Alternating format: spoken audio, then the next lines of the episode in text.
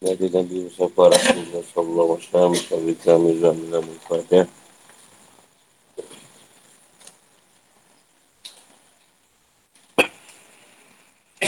Sehingga orang-orang wahyu al-Islami sekali wajib amri wa'nu datan ikan yang kau kam sama ba'd. Allahumma inna fadlil laika ba'la kulli nafsin wa la tu'ata faqil. Jadi kuliah sama wajah Allah wa kulis syai'in wa fi'in. Wa kulis syai'in wa fi'in kakak ini al-awqan dikandang kat ibu ilaika ba'la daif. Jadi kakulis kita macam mana pasin. Zama wa si'ahu ilmah. Assalamualaikum warahmatullahi wabarakatuh. Ini bagian ketiga surah Yusuf, keselamatan Yusuf dan kemuliaannya di rumah Al-Azri. Di Mesir ni menteri dia panggil atau penguasa panggil Al-Aziz. Nama dia lain. Tamatnya Yusuf dengan memegang timba dan perjalanannya bersama sekelompok musafir. Surah Yusuf ayat sembilan belas hingga dua puluh.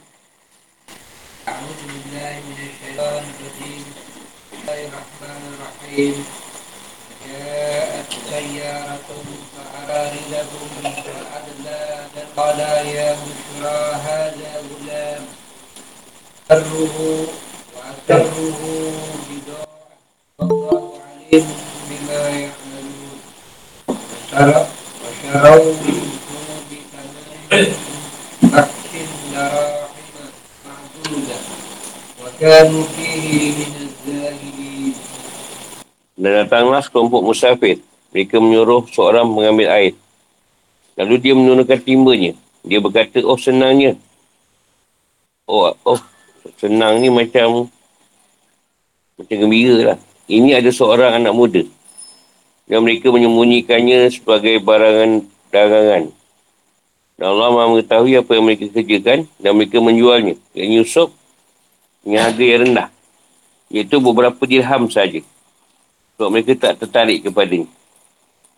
Sayyarah artinya sekelompok musafir yang berjalan bersama. Seperti kelompok pandu dan berdagang. Dia musafir beramai bersama-sama, satu kumpulan.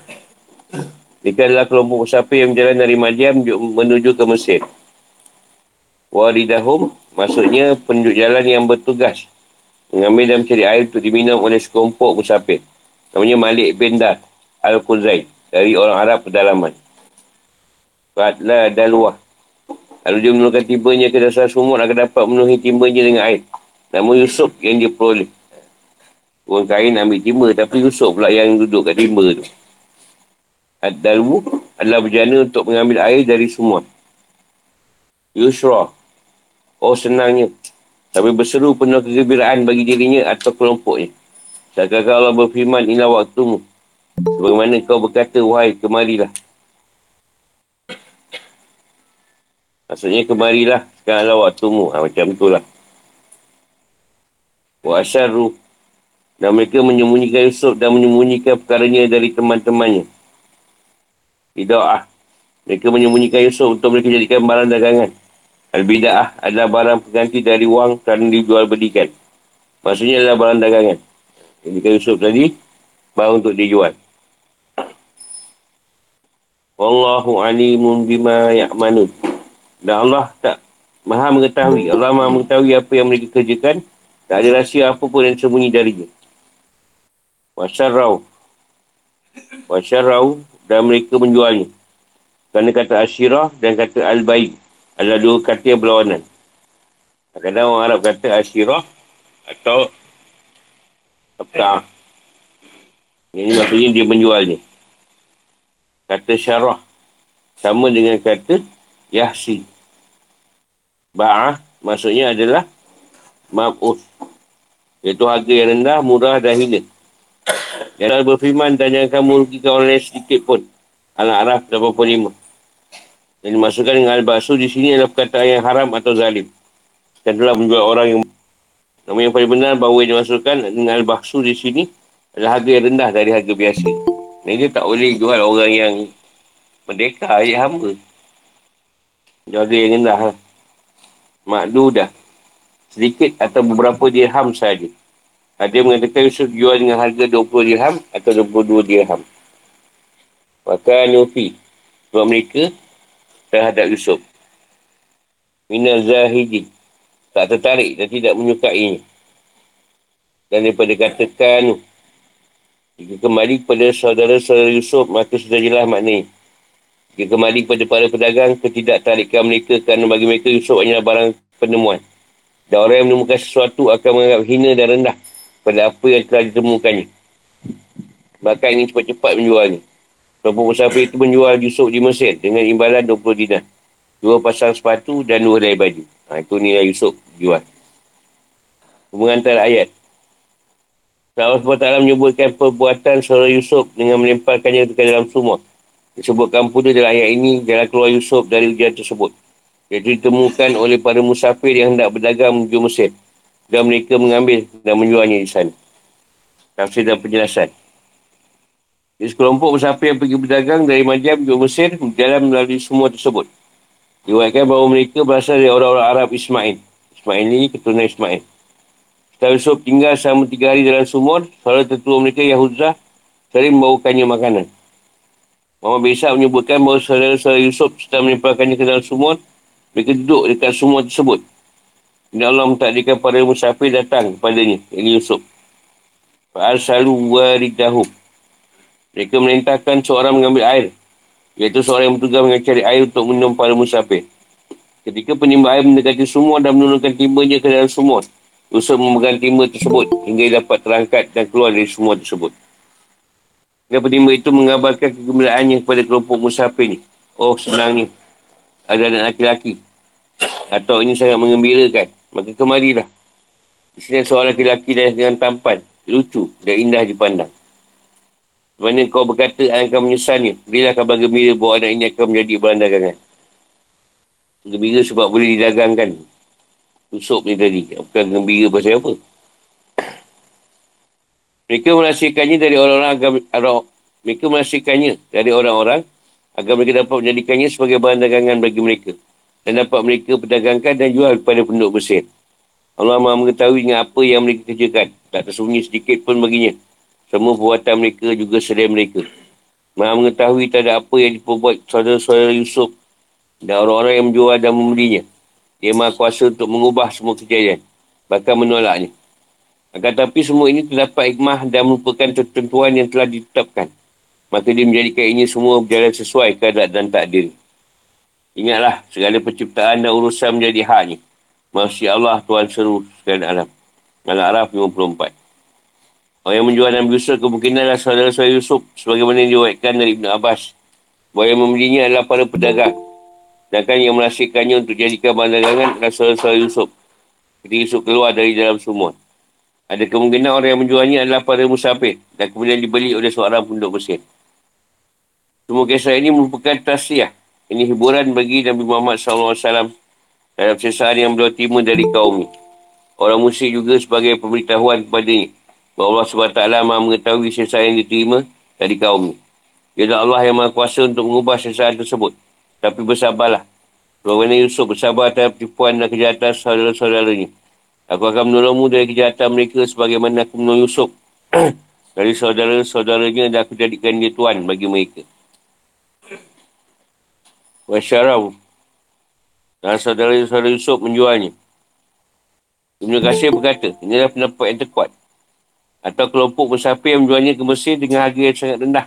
Jadi harga rata-rata. Iaitu dijual dengan berapa dirham saja. Mereka tak memberi harga di atas empat puluh dirham. Harga yang biasa dijual.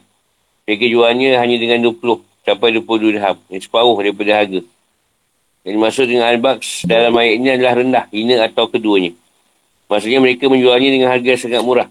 Ada mengatakan bahawa dimasukkan dengan al-baqs adalah zalim atau haram. Kerana telah menjual orang yang merdeka. Namun yang rajih, ini yang kuat, dapat yang kuat, adalah makna yang pertama. Makna disebutkan oleh Ibn Qasir, hal itu kerana sesuatu yang haram, bukan hal yang makruf. Dan seorang mengetahuinya. Menjualnya adalah haram dalam keadaan apa pun, dan bagi siapa pun. Kerana beliau Yusuf adalah seorang Nabi, putera dari seorang Nabi. Atuknya seorang Nabi dan ayah. Atuknya juga seorang Nabi, iaitu Khalil Rahman, Ibrahim. Dia juga adalah seorang dermawan, putera seorang dermawan. Yang atuk dan neneknya juga seorang dermawan. Wa kanu fihi minaz zahidin. Sebab mereka tak tertarik terhadap Yusuf, juga tak tertarik untuk menjualnya. Maksudnya mereka tak suka kepadanya dan ingin segera melepaskannya dengan cara apa pun. Dan mereka tidak mengetahui kedudukan di sisi Allah subhanahu wa taala. Seorang ketua keamanan Mesir, Al-Aziz, yang kemudian bermedianya. Al-Aziz kemudian masuk Islam dan beriman dengan Nabi Yusuf sehingga dia wafat. Ketika Yusuf masih hidup. Dari kasan ni, Allah subhanahu wa taala menyifatkan kata As-Samanu, harga. Nah, ayat ini dengan tiga sifat. Pertama, harga rendah atau murah. Dua, darham. Darahim. Darahim makdudah. Berapa dirham saja. Ketiga, wakanu fihi minal zahidi. Dan mereka tak tertarik kepadanya. Dia kedepan atau hukum-hukum. Dipahami dari ayat. Ayat ini ada beberapa hal berikut. Satu, kedatangan kelompok musafir dan perintah mereka untuk mengambil air ke dalam sumur. Merupakan, adalah merupakan kehendak dari Allah subhanahu wa taala. Juga sebagai kemudahan dan kasih sayang Allah terhadap hamba-Nya Yusuf. Agar dia sampai kematian atau kesengsaraan dalam sumur. Kerana Allah subhanahu wa taala mengetahui segala sesuatu di alam ini. Dan dialah yang mengatur semua kebaikan sesuai kebijaksanaan dan kehendaknya. Dua. Penjualan Yusuf dengan harga yang sangat murah dan di bawah harga rata-rata. Harga biasa. Dengan berapa dirham saja. dua puluh dirham. Dikatakan oleh Ibn Mas'ud dan Ibn Abbas juga sedainya bahawa itu tidak sesuai dengan harga sebenarnya. Dan jika menjualnya adalah saudara-saudaranya sendiri, mereka tak menjualnya dengan tujuan komersial.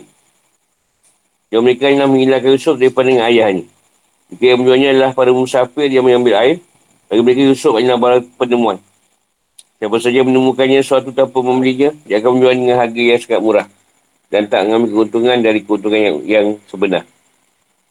Dalam ayat ini terdapat dalil yang jelas tentang pemulihan membeli sesuatu yang menilai tinggi dengan harga yang murah. Dan menjualnya adalah sebuah keharusan. Empat, Allah subhanahu wa taala mengetahui perbuatan dan perkataan makhluknya. Tak ada sikit pun yang tersembunyi darinya. Dan dia akan membalas perbuatan dan perkataan mereka. Dalam penguraian tentang darham, ini wang logam. Ulama mengatakan bahawa asal dari nakdain, emas dan perak adalah sesuatu yang dapat ditimbang. Orang ini diwakilkan oleh Muslim dari Abu Hurairah. Rasulullah sallallahu alaihi wasallam bersabda. Naklah kalian menjual emas dengan emas, perak dengan perak, dengan sama timbangannya dan sama jenahnya. Barang siapa yang menambah atau minta ditambah, maka telah melakukan riba.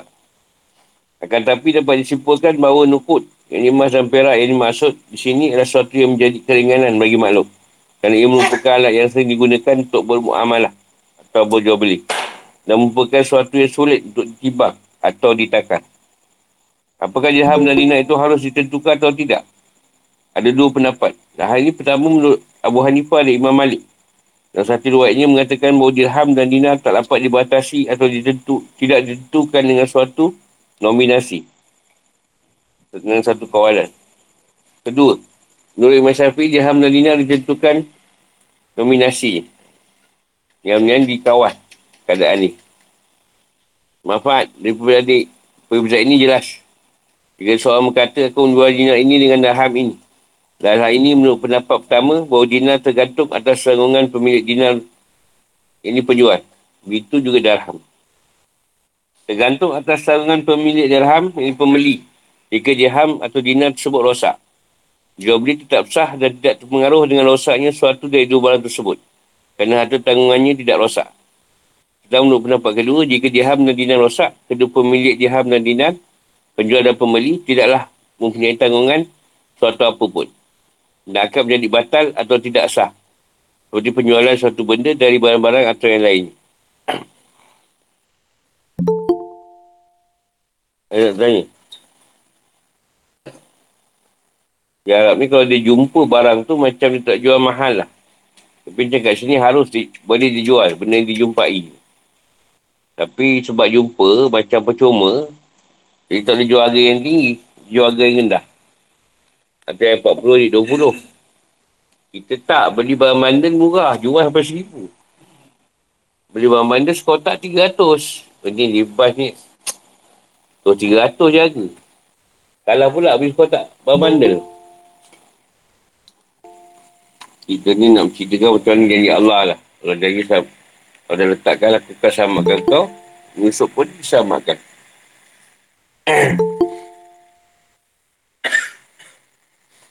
Cuma yakin tak yakin dengan janji itu tadi.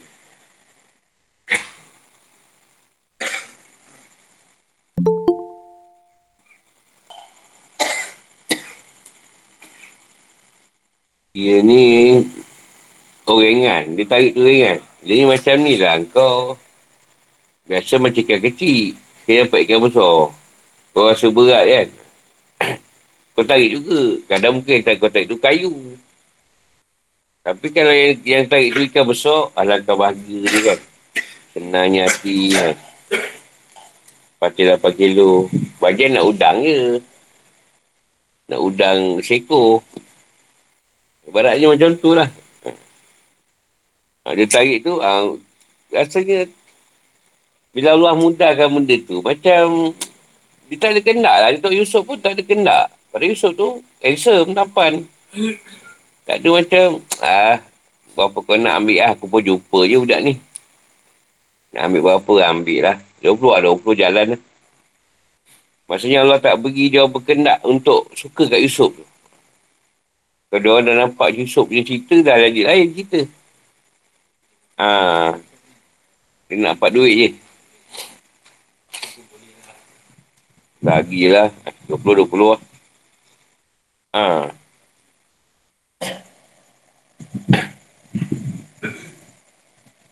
Kau nak kupaskan benda dalam alam gaib lah. Maksudnya benda dalam air. Kata sumur-sumur lah. Benda tak nampak. Dia kira benda yang tak nyata, gaib. Jadi tak tahu apa yang naik. Ha, kadang balik punya berat dengan ikan, buaya yang naik. Kan ada buaya, dapat buaya. Tak boleh cakap dalam gaib. Nak ambil air, Yusuf je keluar kan. Eh orang. Tonok esok. Esok lalu balik lagi lah. Kok ada orang lagi naik? Tak ada lah. Itulah sekali dapat orang. Macam naik ikan besar, kadang sekali semua hidup dapat. Itulah sekali. Tak ada dah. Dapat dah seluang.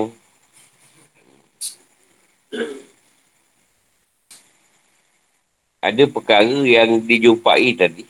Bawa kebaikan. Dan ada perkara yang dijumpai tadi boleh bawa kehancuran. Atau keburukan. Banyak benda lah. Kalau jumpa-jumpa barang, jumpa orang bagi batu cantik, tak tahu batu tu pusaka. Orang bagi keris. Keris ni molek ni tu jolok. Peri lah tu. Kita pun gembira je dapat. Punya batu nak rusaka orang. Asal kita, rumah kita elok je, tak huara. Dah ambil tu huara pula. Ada juga kes yang jumpa budak. Ha, orang tak dapat rumah ke, bayi ke jumpa tepi jalan. Dia nak sangat bela. Kadang bela tu ada ada yang menjadi baik. Dan ada yang lagi hancur keluarga dia. Pun ada. Itu kita pernah jumpa lah. Jika jumpa barang tu berhati-hati lah. Harus boleh dijual lah. Kalau ikut sini harus boleh dijual benda yang dijumpai tu. Sebab tu mungkin dia tahu benda yang jumpa ni boleh jadi masalah. Jadi cepat-cepat lepaskan. Macam kita lah. Pak suatu yang dijumpai tu. Jumpa lah perempuan kat dalam hutan. Eh, sun juga ni. Tak tahu sip pun. Elok dia buat balik. Mencik pun. Mencik pun dah kena baku kat leher. Kat teguk. Jadi orang pula. Jika dirham ni, dia punya keadaan sama ke? Mudah. Sama dengan R M juga lah. Ha. Sama kan? Dia logam. R M tujuh ratus. Oh, mereka tujuh ratus lah. Kat Malaysia sekarang kami dah lapan ratus setengah. sembilan ratus. Oh, satu dirham tu lah. Oh, kalau dua puluh dirham banyak juga dia dapat tu. Puas juga lah. Ha, dia kalau dinar. Ha. Satu dinar sama dengan tujuh ratus, lapan ratus. Ha, kalau dua puluh dinar, tak puas. Ha, banyak juga.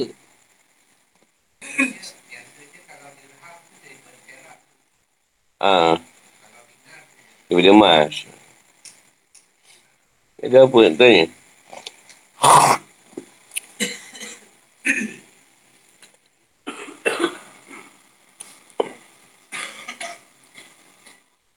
Cuma kalau kita tengoklah bahasa yang bahasa kalamullah, kalam Tuhan yang dia berceritakan tu sedap. Allah kita tu tak macam kita lah. Kita, ah ni datang ni, orang ni datang.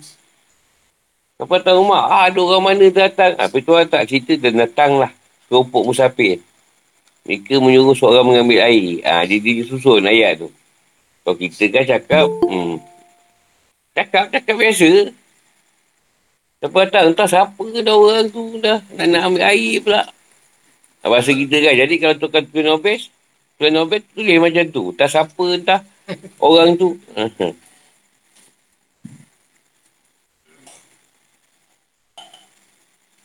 Sebab wahyu ni dia boleh turun. Dia tidak macam satu ayat. Allah tak bagi Nabi tu hafal tau. Ni Nabi kena dengar dulu. Jibril tu baca satu-satu. Kita kan kalau macam tu kan susah nak ingat tu. Kau, kau kena dengar dulu. Sampai habis. Apa Jibril sampaikan. Terus mengapa selepas tu. Jadi kalau ambil kesimpulan kat wahyu ni tadi. Yang turun. Nabi tak boleh nak ambil cerita dulu. Maknanya kita kalau punya ilmu pun dengar dulu. Dah selesai pun tulis. Jangan ambil cerita tu sambil dicakap, sambil tu kita tulis. Kita cuba ingatkan, tak dapat. Kita dengar dulu. Ilmu tu dengar dulu. Lepas tu tak tulis pun tulis. Yang kena ambil juga asal-usul Quran tu. Turun keadaan kena dengar dulu. Tak boleh terus tulis. Jadi dia nanti dia hilang. Dengar dulu lah. Dengar dulu. Tuhan tak beri Nabi hafal dulu. Ayat tu kan panjang kan. Kena dengar panjang tu dulu. Lepas tu baru cerita menghafal. Selesai tu. Dia kena dengar dulu lah. Ha. Dengar dulu lepas tu baru menghafal. Cuma mungkin tak ada masalah sangat. Sebab bahasa Arab dengan bahasa Arab kan. Kalau macam kita, mungkin kita bahasa Melayu. Dia bila datang tak buat bahasa Arab. Nongit, senonen juga bahasa tu. Apa? Yelah sebab bahasa Melayu lain. Bahasa Arab pun tak faham. Dia cakap bahasa Melayu. Bertambah tu lah.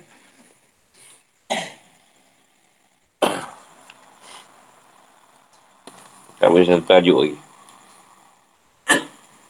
Dua, keberadaan Yusuf di lingkungan kerajaan Mesir. Eh, tiga. Ha. Dan diangkatnya sebagai Nabi. Surah Yusuf dua puluh satu hingga dua puluh dua. Bismillahirrahmanirrahim. Dimura'atini akrim akrimi asya'ayyam fa'ana au yakta lilahu walada. وكذلك مكنا ليوسف في الأرض ولنعلمه من تأويل الأحاديث والله غالب والله غالب على أمره لكن ولكن أكثر الناس لا يعلمون ولما بلغ أشده آتيناه حكما وعلما وكذلك نجزي. Dan orang dari Mesir yang membelinya berkata kepada istrinya, berikanlah padanya tempat dan layanan yang baik. Mudah-mudahan dia bermanfaat bagi kita. Atau kita pungut dia sebagai anak. Dan demikianlah kami memberikan kedudukan yang baik kepada Yusuf di negeri Mesir. Dan agar kami ajarkan kepadanya takwil mimpi. Dan Allah berkuasa terhadap urusannya. Tapi kebanyakan manusia tidak mengetahuinya. Dan ketika dia telah cukup dewasa, kami berikan kepadanya kekuasaan dan ilmu. Demikianlah kami beri balasan kepada orang-orang yang buat baik. Wa qala allazi wa qala allazi nashtarahu min Misra. Orang dari Mesir yang belinya, iaitu Al-Aziz. Dia ketika itu menjawat jawatan sebagai bendaharawan Mesir, bendahara Mesir. Namanya adalah Uthafir atau Uthafir. Raja pada masa ini adalah Rayyan bin Al-Walid Al-Imiliki dari Al-Malik. Amalik. Dia sempat beriman dengan Nabi Yusuf dan meninggal ketika Nabi Yusuf masih hidup. Diriwayatkan bahawa Al-Azir beli Yusuf ketika Yusuf masih berumur tujuh belas tahun. Yusuf pun tinggal bersamanya selama tiga belas tahun. Raja Rayyan mengangkat Yusuf sebagai menteri. Ketika berumur tiga puluh tahun, Allah berikan pada Yusuf hikmah dan ilmu. Ketika ia berumur tiga puluh tiga tahun. Dan kemudian wafat dalam usia seratus dua puluh tahun. Yusuf wafat seratus dua puluh tahun. Lamalah dia menjawab jawatan. Ada perbezaan perihal penjualan Yusuf. Ada mengatakan Yusuf jual dengan harga dua puluh dinar, sepasang sepatu dan dua helai baju berwarna putih. Limra'ati. Itu Zulaikha atau Ra'il. Akrimi Maswah, berikanlah kepada tempat dan kedudukan yang baik bersama kita. Maksudnya jikalah kedudukan baik dan mulia si kita, maknanya lah berikan layanan yang baik kepadanya. Dia pun tak ada anak. Asa an yanfa'ana, mudah-mudahan kita bermanfaat bagi kita. Mudah-mudahan dia bermanfaat bagi kita. Maksudnya dia atur benda kita dan kita dapat minta bantuan kepadanya dan urusan-urusan kita. Aunat tahizahu walada, atau terjadikan dia sebagai anak angkat. Kerana Al-Azri itu, Al-Azri itu menghidap kemandulan mengikut petunjuk firasat dalam dirinya. Ada yang mengatakan sebaik-baik firasat manusia itu ada tiga. Pertama, firasat Al-Aziz, firasat perempuan Nabi Shu'aib yang berkata, wahai ayahku, jadikanlah dia sebagai pekerja pada kita. Al-Qasas dua puluh enam. Dan firasat Abu Bakar ketika mengangkat Umar sebagai khalifah. Ada tiga firasat yang dikatakan sebagai firasat tu. Tiga keadaan. Wa kadzalika, dan demikianlah sebagaimana kami sampaikan Yusuf dari sumur dan pembunuhan, dan kami penuh kecintaan terhadapnya dalam hati Al-Aziz. Maka nalat Yusuf fil ard, memberikan kedudukan yang baik kepada Yusuf dan kami jadikannya jadikan kedudukannya tinggi di negeri Mesir sehingga dia menjadi ketua memegang hukum dan menteri kewangan di sana. Walinu'al limahu min ta'wil min ta'wil ahadis, dan agar kami ajarkan kepada ta'wil mimpi yang ajarkan Yusuf ni tadi, mentafsir mimpi, supaya agar kami berikan kepada kekuasaan dan penegak keadilan di sana, dan agar kami ajarkan kepada ta'wil mimpi. Wallahu ghalibun alal amri, dalam kuasa dan urusannya tak ada sesuatu pun dapat melemahkannya, dan tak ada Tak ada apa yang dapat mencegah apa yang dikehendakinya, dan tak ada sesuatu pun yang dapat melawan kehendaknya. Asyud dah.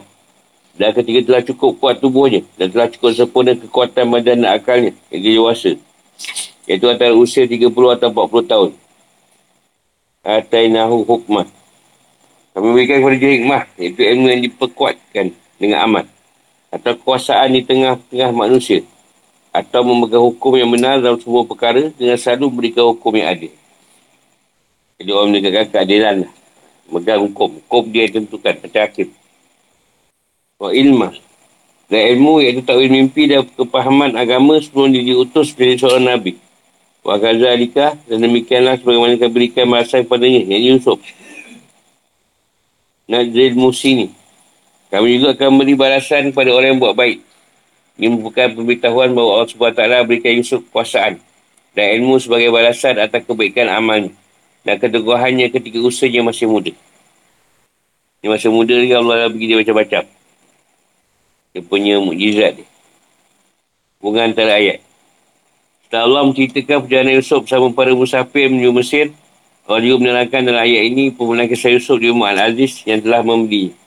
Ketika ini Aziz menjawab jawatan Ketua Keamanan Mesir dan tentang pengangkatannya sebagai Nabi, dan kurnia Allah kepadanya berupa ilmu, kekuasaan dan takwil mimpi juga jadikannya termasuk golongan orang yang buat baik. Tafsir dan penjelasan. Dan perjalanan hidup yang penuh derita dan kesedihan yang dilalui Yusuf dalam sumur, diperlakukannya seperti budak dengan diperjualbelikan. Dan Allah subhanahu wa taala mentakdirkannya dibeli oleh seorang dari Mesir. Dan Allah tak menyebutkan nama asli pembeli tersebut. Hanya pada perempuan ketika itu namanya Al-Aziz, seorang bendahara Mesir. Disebut dalam sejarah, Al-Aziz adalah seorang daripada ketua, ketua keamanan atau ke polis, polis, ketua polis lah, dan menteri di Mesir. Hanya Kutafir, Kuthafir atau Uthafir bin, bin Ruwahib, seorang menteri kewangan Mesir. Al-Aziz sangat memperhatikan dan memuliakan Yusuf. Bahkan dia mengatakan kepada keluarganya untuk selalu buat baik kepadanya. Ketika mulai terlihat kebaikan dan kecakapan pada diri Yusuf, Al-Aziz berkata pada istrinya, Zulaikha, atau ra'il binti Rabin. Berikanlah tempat yang layak bagi anak ini, serta berikanlah kedudukan bersama kita. Maksudnya, berikanlah yang baik kepadanya. Hal ini kerana Al-Aziz memiliki firasat yang baik tentang Yusuf. Abu Isa riwayatkan dari Abu Ubaidah, dari Abdullah bin Mas'ud. Dia berkata, paling benar perasaan manusia itu ada tiga. Perasaan Al-Aziz dari Mesir, ketika berkata kepadanya, berikanlah tempat lain yang baik baginya Yusuf. Perasaan perempuan yang berkata pada ayahnya, wahai ayahku, jadikanlah dia sebagai pekerja pada kita. Hantuan Nabi Shu'aib, isteri Nabi Musa. Dan perasaan Abu Bakar, ketika mengangkat Umar bin Khattab sebagai khalifah. Jika bila Abu Bakar pilih khalifah tu, Umar bin Khattab. Memang Umar buat kejayaan yang besar lah. Dan Islam. Ada yang mengatakan bahawa Fir'aun yang hidup selama empat ratus tahun inilah yang membeli Yusuf. Dan dari firmannya, dan sungguh sebab itu Yusuf telah datang kepadamu dengan bawa bukti-bukti yang nyata. Ghafir tiga puluh empat. Al-Baidawi berpendapat bahawa pendapat masyur mengatakan bahawa yang membeli Yusuf ada anak-anak Fir'aun. Dan tersebut termasuk kategori kitab pada anak-anak dengan kedudukan ayahnya. Kita, kita Yusuf ni dah ada kat Mesir dah lama. Itu zaman Nabi Musa dicontohkan Yusuf dulu. Tapi Fir'aun yang tu dah lain, bukan Fir'aun yang dulu tu. Fir'aun ni banyak. Al-Aziz beri alasan tentang permintaannya kepada sang isteri untuk memberikan pelayanan yang baik bagi Yusuf dengan berkata, sebagaimana Allah berfirman, asa an yanfa'ana aunat Ti, ti aunat izahu waladah. Maksudnya aku harap Yusuf akan manfaat bagi kita. Sebab Yusuf ni bolehlah membantu dia dalam kerjaan dan urusan yang lain. Atau boleh mengembangkan harta kita. Atau kita angkat dia sebagai anak yang boleh menunjukkan mata kita. Kerana Al-Aziz tak boleh dapatkan anak sebab dia mandul. Dan dia selalu gelisah. Ayat itu juga menunjukkan bahawa Al-Aziz adalah seorang yang mandul dan seorang yang memiliki perasaan yang benar. Dan mandul tu tak ada masalah. Oh, mandul-mandul ni zaman sekarang ni. Mandul dia tu. Kecoh. Dia tu masalah pun.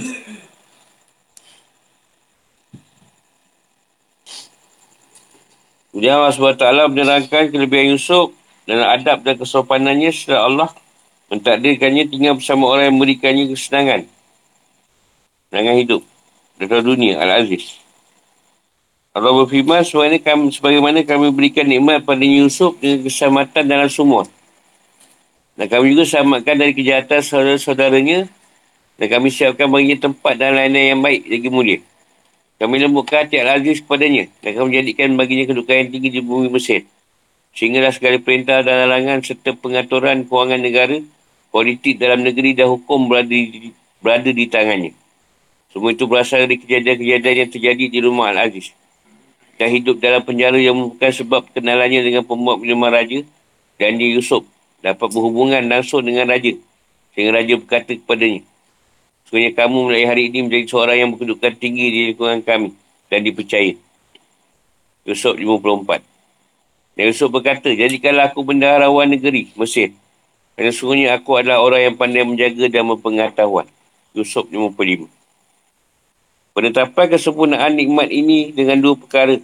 Iaitu kudrat, kekuasaan dan ilmu. Yang kuasa tu mesti dengan ilmu. Penyempurnaan pada sifat kudrat, iaitu dengan firmannya. Makanna li Yusuf fil ard. Adapun penyempurnaannya pada sifat ilmu, itu dengan firmannya. Wa nu'allimahu min ta'wil, min ta'wili ahadis. Dan pertolongan ayat ini matuh pada kalimat tersembunyi yang bergantung pada dengan kata makanlah. Jadi Allah letak kata itu supaya Yusuf dapat kedudukan. Dan tu ajarkan ni ilmu ni tadi. Maksud kalimat ta'wilul al-hadis ahadis adalah takwil mimpi, pengungkapan hakikat suatu perkara dan cara penarikan kesimpulan dengan macam-macam makhluk atas kuasa Allah subhanahu wa taala. Hikmah dan kebesarannya. Dan Allah subhanahu wa taala berfirman, wallahu ghalibun ala amri. Dalam kuasa tak ada urusan-urusannya, serta tak sesuatu pun yang dapat melemahkannya. Tak ada yang dapat mencegah apa yang dikenakinya dan tidak ada pula yang melawan keinginannya. Kalau Allah mengenaki sesuatu, tak ada yang boleh menolak dan melawan. Sebab dia yang berkuasa. Ha, dia akan buat sesuai dengan kendak dia. Itulah Allah. Kerana kata Sa'id bin Jubair berkata, akan tapi kebanyakan manusia tak mengetahui hikmah kehendaknya. Baik itu pada penciptaan, kasih sayang dan perbuatan. Mereka melihat pada yang tampak, dia semua perkara. Ha, yang hikmah tu tak nampak. Sebenarnya sakaan saudara Yusuf bahawa dengan dijauhkan Yusuf dari ayahnya, akan buat perhatian ayah mereka tercurah hanya kepada mereka. Dan mereka setelah itu akan menjadi orang yang baik. Dia ingat bila Yusuf tak ada, so dia ingat ha, benda tu jauh. Sedangkan Nabi Yaakob asyik ingat Yusuf juga. Sampai buta mata dia. Nangis. Dan dia cerita tu mungkin dia ambil cerita Kasim Samad juga. Dan dia nangis, dia nangis sampai buta. Dia namanya Al-Saranas. Al-Saranas merupakan dalil bahawa sebagian dari manusia mengetahui hakikat tersebut. Seperti Nabi Yaakob yang mengetahui bahawa Allah berkuasa atas perkara ini. Ya Allah subhanahu wa taala jelaskan bahasa yang diberikan kepada Nabi Yusuf dari kesabarannya menghadapi kejahatan saudara-saudaranya dan ujian berat yang dilalui.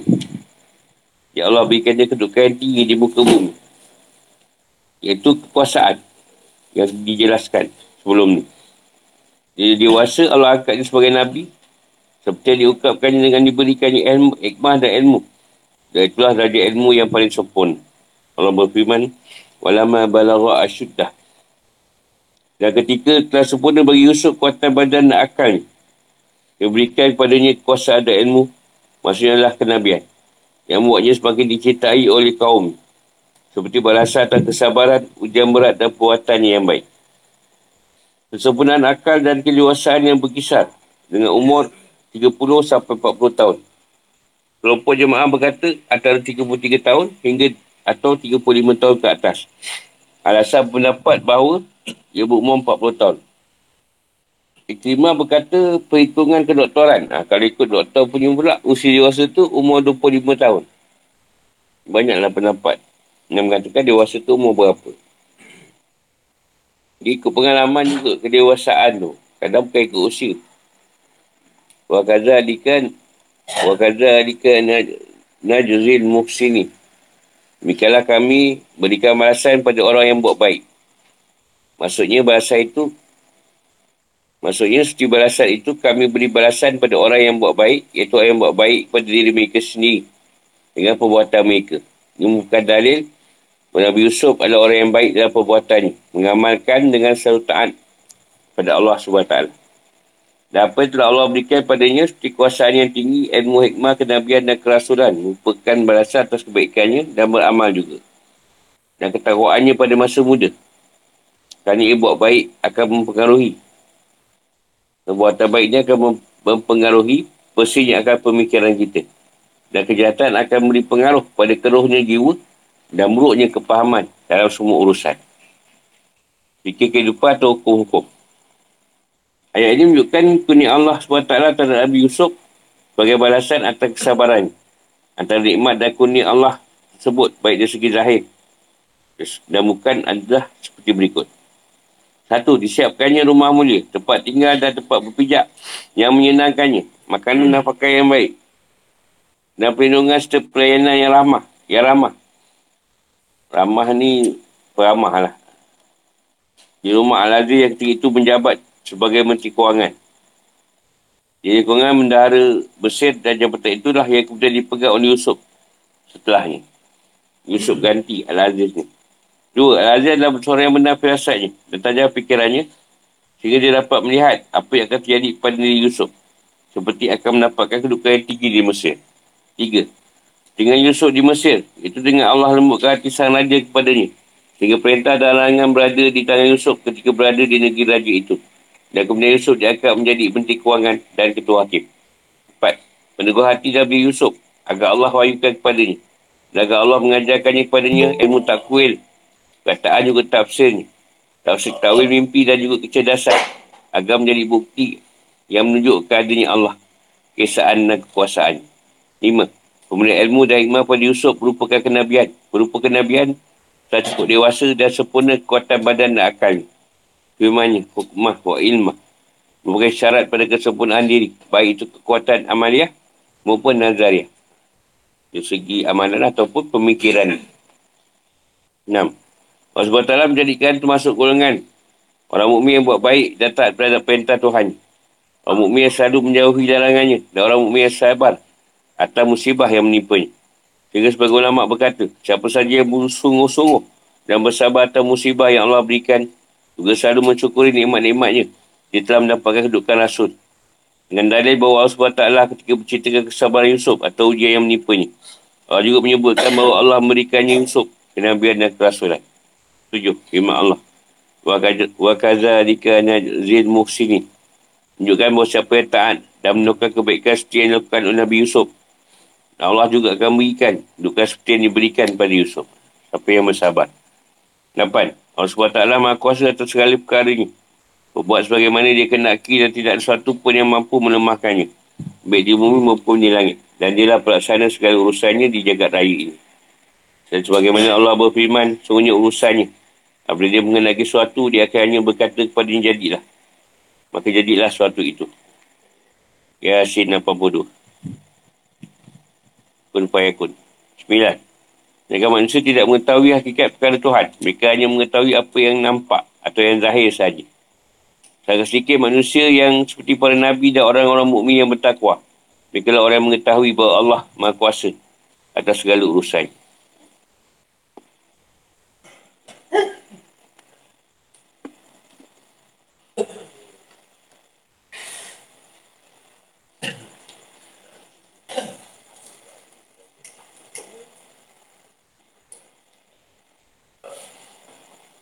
Eh, saya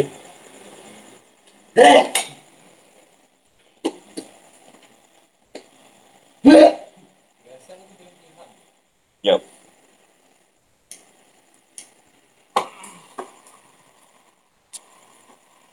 Uh, Sabtu Nabi tu berhati-hati dengan firasat orang mukmin.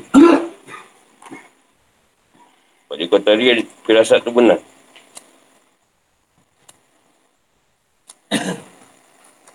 Firasat ni benda yang Tuhan letak dalam pemikiran, dikeluarkan.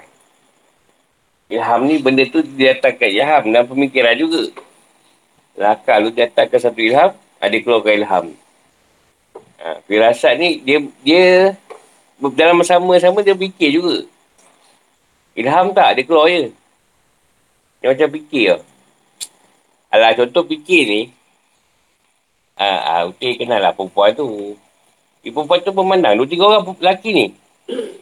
Tiga orang lelaki yang, yang nak dia ni. Jadi kau firasat ni, dia tengok.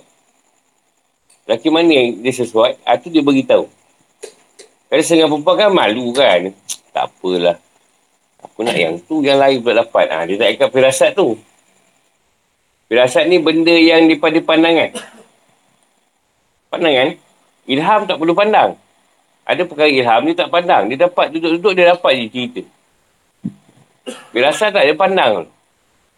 Macam tadi, Abu Bakar, dia pandang kat dalam Umar tu macam mana. Siapa yang lebih dekat kan keadaan tu. Dia nampak Umar yang cerita. Dan dia... Maknanya daripada pandang tu, turun dalam rasa. Ha, dan benda tu jadi baik tau. Maknanya bila anak Nabi Shu'aib ni, dia pilih Nabi Musa tu, memang ceritanya baik. Maksudnya bukan firasat yang pilih tu macam tak apa kena kan lah. Tak, tu tak edik. Ini memang betul lah firasat tu.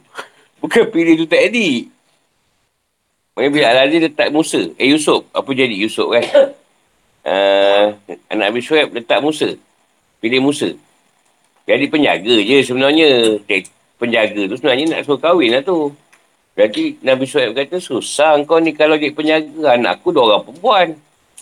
Kau kahwin je lah. Kan? Asal penjaga je. Sebenarnya, Malaysia dah tengok. Kahwinkan je lah.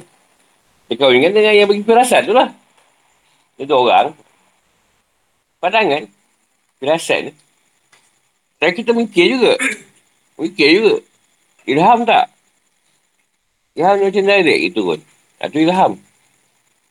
Ah, ha, daripada dia pandang. Kau tak pandang kan tiba-tiba je. Ah, ini Ustaz Zaini nak datang rumah. Siapa dia tu? Ini firasat aku. Aku pun tak kenal dia siapa. Ah, tu ilham. Dia tak kenal. Dia tak kenal. Tapi dia rasa. Dia tahu lah sebut. Ada dua orang nak datang. Nak belajar dengan kau. Suami isteri. Ah, dia tak dua tiga hari lepas tu. Ah, nyata ada dua orang datang. Ah, so dia belajar dengan Pak Godi. Nak belajar rawatan. Dia memang ada kelebihan lah. Kelebihan nampak, menyedut, apa semua dah ada dekat dia orang lah. Cuma tak ada orang nak bimbing dia tu. Ha, jadi dia dah hantar dalam solat. Dalam solat dia pun datang klinik, cerita-cerita nak belajar. Ha, tegur je suruh. Dan dia pun datang belajar, senang. Kan ada orang, ha, nantilah tak ada masa lah apa kan, banyak-banyak kan lah, ceradak lah. Ha, ni tak ada saya senang ni nak, nak datang. Dia beritahu dulu. Ha, tu ilham.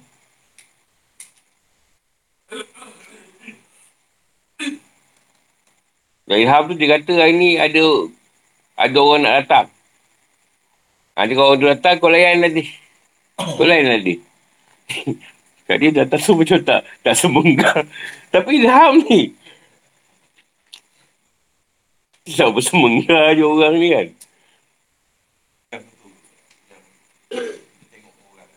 Haa. Pandangan. Haa, pandangan dia. Haa, jadi kita kena tengok lepas kita firasatkan tadi tu. Betul tak dia gumpau? Kalau dia tak gumpau, salah lah firasat tu. Kena tanya dia lah. Sebab tu Tok Cik duk risau, jangan juri awam. Sebab bila juri awam buat satu keputusan, haa, dia balik tu tak cakap apa ni. Kalau kumpau, nak jawab apa ni kalau kumpau? Ha? Macam tadi tu tak habis lagi tau. Jadi dia kata-kata layan orang tu. Kita pun tak macam, tak pun semenggah orang ni. Kau layan juga lah dia. Layan, borak. Tak apa dia nak ni. Dia cerita lah dia niaga apa. Rupanya cerita dia balik dia nak pergi zakat kat madrasah. Itulah cerita dia sebenarnya. Kaya orang tu, mungkin orang tu nak tengok kita. Betul ke tak dia ni madrasah punya kepala ke, watak dia macam mana. Kalau betul pun dia nak zakat. Kemungkinan. Tu suara aku layan tu. Walaupun tak semua aku layankan jugalah. Ngapui dia ni kan. Tapi tu suruh layan. Siapa, apa hal pula dia ni kan. Rupanya nak bagi zakat. Ha, tu je lah. Mungkin dia tak tengok kita tu sesuai tak ada zakat dengan kita. Ha, macam tu lah lebih kurang. Masa itu kan memang kita perlukan kan untuk bayar-bayar macam-macam. Contohlah, contoh dia tu ilham. Kita tak tahu. Yang ni kita dah nampak. Omar, eh, Aziz dah nampak Yusuf punya watak. Uh, anak Nabi Yusuf dah nampak Musa. Macam mana Musa awal menolong dia kan. Lepas tu bila dia jalan depan, Musa cakap, boleh tak aku jalan depan? Kau jalan belakang. Sebab kau punya kain asyik tersingkap je, tak boleh tahan juga aku kan. Jadi Musa tukar. Jadi dia nampak peribadi Musa. Eh, ah, Musa.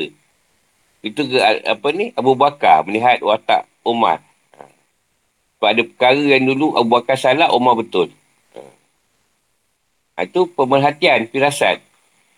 Ilham tak bang? Ilham dia datang tu. Dia keadaan kau tak tahu apa benda. Macam kau susah sekarang. Kau tak tahu dah mana jalan nak cari. Tapi ilham datang. Kau sabarlah Tuhan kata. Aku akan beri jalan kan. Tapi dia tak cakap jalan apa. Ha, tak tahu. Tapi ada benda. Dia pun ada satu perkara yang buat kau boleh dapat benda tu. Ha, itulah. Itu ilham. Kau nak tengok firasat kau tu betul. Ha, yang kau letak tu betul lah. Tapi kalau firasat kau tu di ujungnya tak jadi. Ha, bukan tu. Bukan firasat. Itu mungkin buat langsat tu lah. Ha. Sakaan, dua sakaan tu berdasarkan apa yang kau bicarakan. Contoh sekarang kau nampak seorang. Lepas tu benda tu tidak jelas. Contoh kau nampak Cikgu Din WhatsApp. Macam tengok kau ketawa-ketawa. Kau punya sakaan dia mengata kau. Dia nak WhatsApp kan dia tengok kau ketawa. Ha, kau pun alah sangka ni mengata aku ni. Tak apa dia borak tu kata aku tu. Padahal tak. Dia bukan tengok ada video yang kelakor kan. Video yang terbut ke apa kan. Tapi dia tengok kau seolah-olah macam kau kat dalam video tu. Bukan dia berkata. Ha. Tapi kau ni, aku punya Cikgu Din ni. Ha. Itu sangkaan, benda tak jelas. Yang kata kalau kau sangka betul-betul lah. Sangka buruk-buruk lah dapat.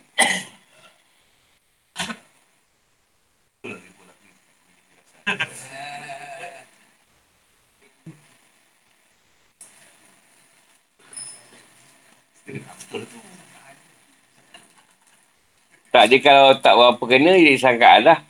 Kalau dia tepat tu, firasat lah.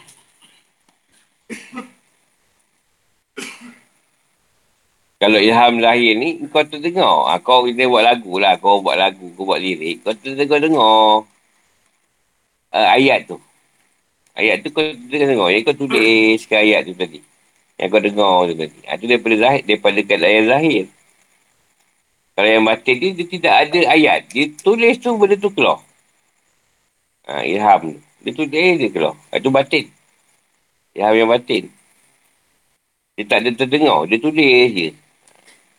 Yang satu tu dengar. Dia dengar ayat tu kan. Ayat daripada ayat tu kan dia tulis.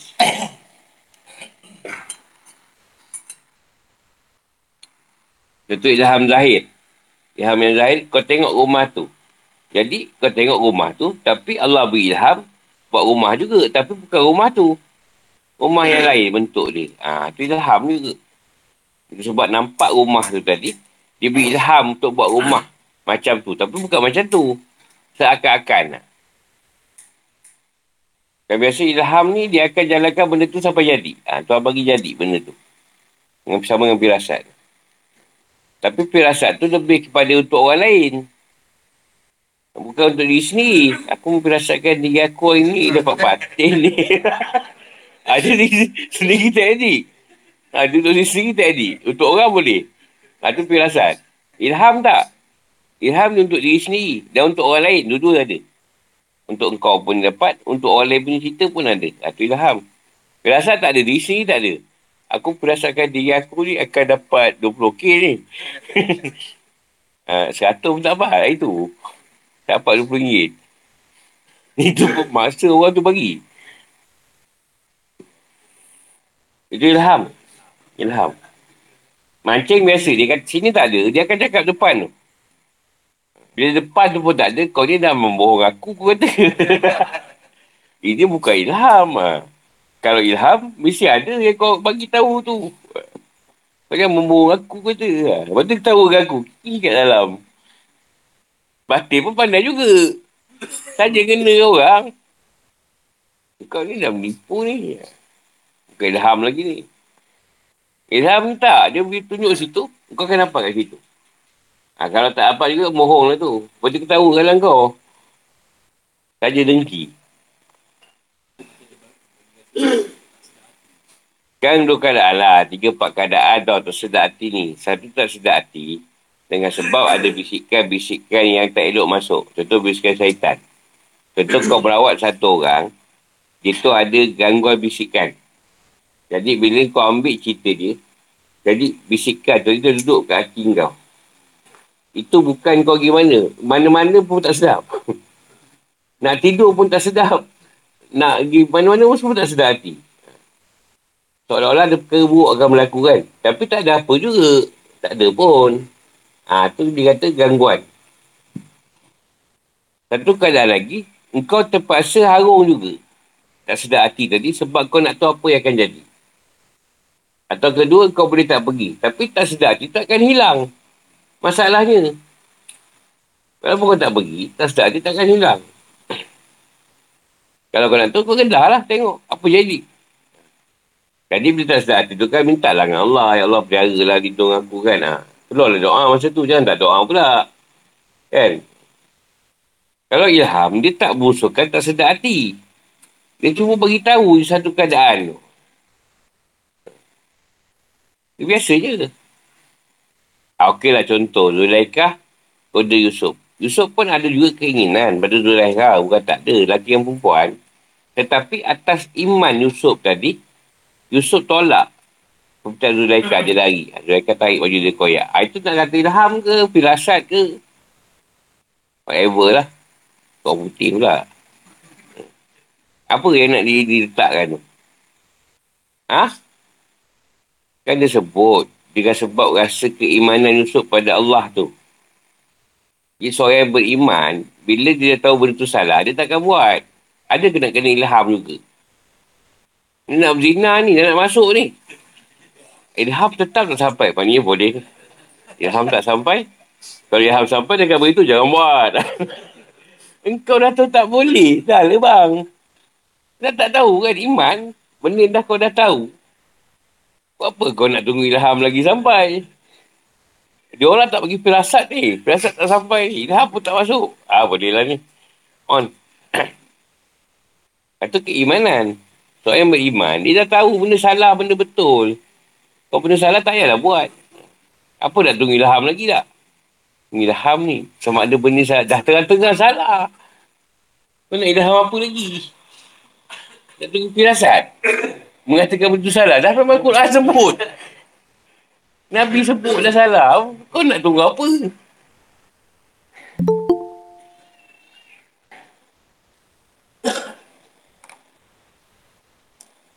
Abang ni banyak lah. Tu sakaan kau. Itu firasat. So betul. Firasat lah. Sakaan kau je tu. Kupau.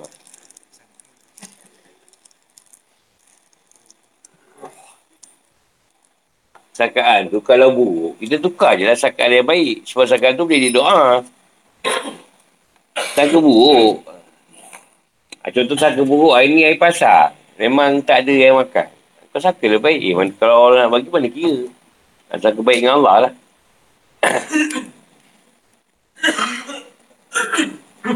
Saka baik dengan Tuhan ni bukan senang. Orang mukmin je yang boleh saka baik ni. Kalau orang biasa tak boleh. Saka buruk eh, empat jam.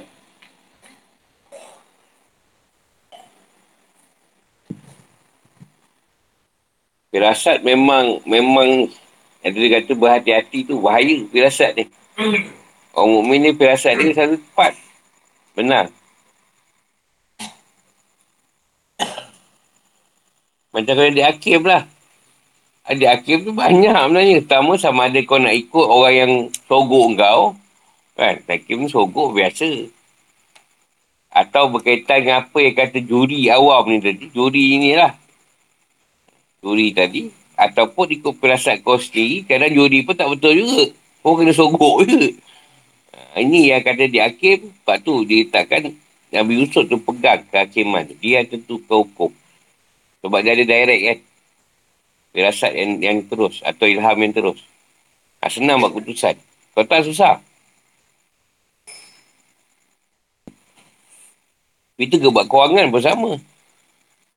Ber, ber, berapa ni untuk kita jalankan cerita kerajaan macam Yusuf dapat tu. Kan projek macam ni. Boleh beri untung ke rugi? Ha, tu kena ada tengok juga ilham.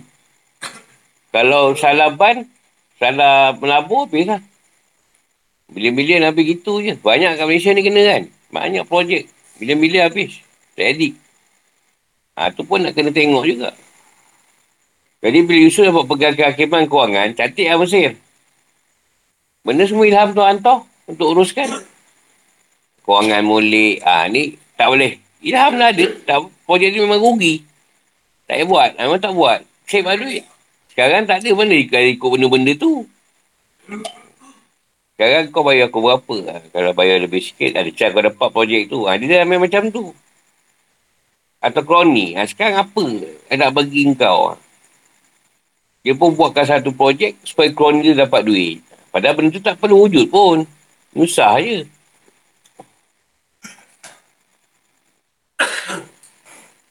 Contoh dia tengok. K K M tengok pengamal perubatan tradisional ni atau alternatif ni semakin banyak. Jadi nampak duit dekat situ. Ha, wujud lah macam-macam. Sijil lah, apalah. Diploma. Uh, apa ni? Khusus. Haa. Uh. Kan nampak duit kat situ kan. Semua berkaitan dengan duit kat situ.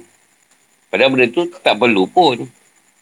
Sebab kau ajar macam mana pun, orang tu tetap buat cara dia. kau, kau ajar macam mana pun urut tu, aku ada cara aku. Tapi sebab kau dah suruh, ikut cara kau, aku ikut je lah masa test. Balik ke balik rumah, tak ada juga. Buat macam cara dia. Benda dia warisi. Macam rasul-rasul tu kan dia warisi.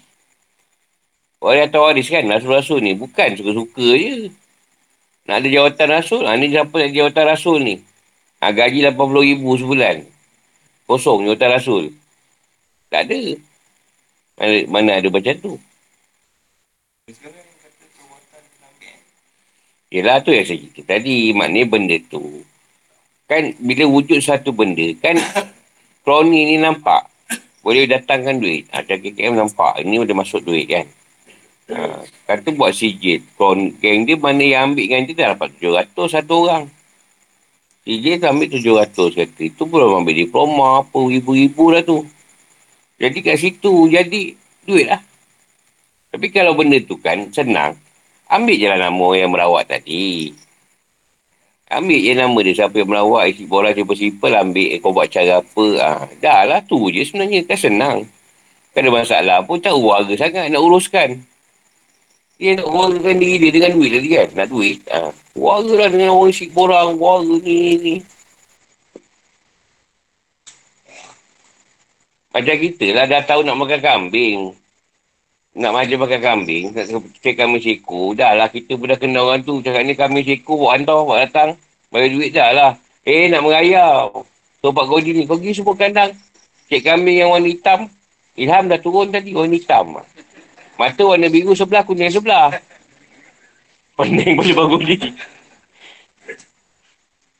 Macam dululah zaman Nabi Musa.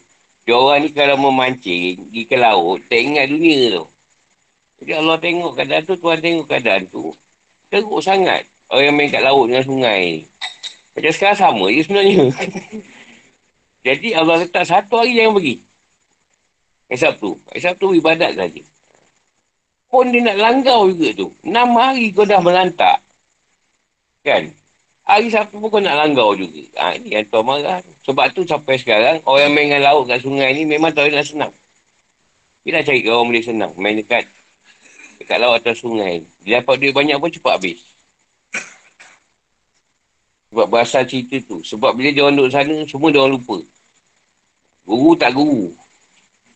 Dia duduk sana, semayang pun payah. Dia tengah semayang ni pun kan, atas bot ni pun tengok-tengok rot tu. Gerak tak gerak dia. Bro, betul tengok lepas balik. Lepas tu, jahanam tu. Jadi, jangan bersenang, pejam mata kau lah. Pejam mata tak nampak, senang.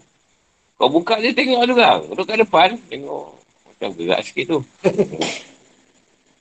Macam mata tak nampak, senang. Selamat sikit. Batal terus lah. Habis dah dia dah duduk-duduk. Dia dah tak ambil.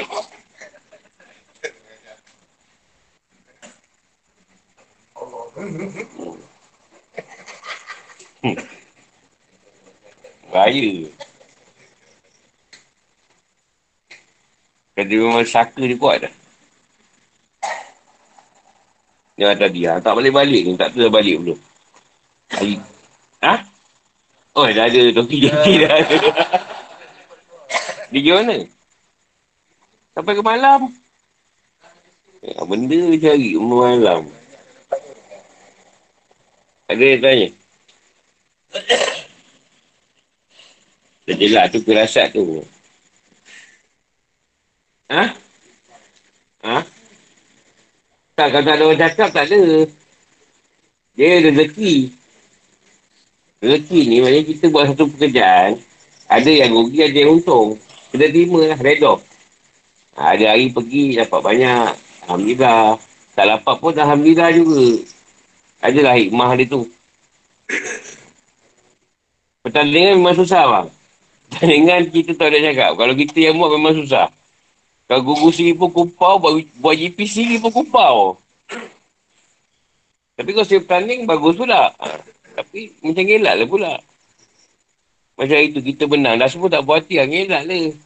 Guru, guru yang anjurkan, guru yang menang. Jadi tak masuk lagi lah. Orang bising ni. Kita ada nak buat juga tu. Bila tu nak buat?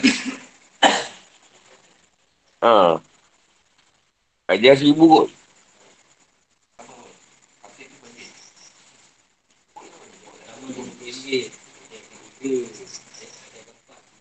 Tapi saya ingat kita kena bagi dua lah. Teping lain, bot lain. Jangan elak lah. Sebab dia dia jadi jadi gaduh lah nanti. Orang main bot, dia banyak tempat pada pergi. Buat dua lah, dua kategori lah. Dua kali kita ada open sikit lah dengan persatuan tu. Persatuan J T tu. Jadi seribu tu mungkin kita tak nombor dua belas lah. Ha. Susah dapat nombor dua belas tu. Pada hari itulah semua nak nombor tiga. Okey. Terus tiga puluh. Pasir Raja dah datang ni eh. Itu. Dah kat Pasir Raja sangat lah. Jumat lah. Kalau Pasir Raja datang ni. Boleh serah. Kita ambil masa pertandingan lah bagi tahun ni. Boleh tak? Kalau kita buat satu kan, kalau semua berebut nombor satu. Nombor satu tu nantilah cari apa barang yang elok sikit boleh bagi. Jujur macam dah nampak je ada apa. Nak sponsor. Aku dah tu kau nak sponsor kopi. Kopi pun ringgit. Haa, pasal apa lah. Sembuh kan ni. Aku sampai situ dulu. Salam bersama di lain masa. Assalamualaikum warahmatullahi wabarakatuh.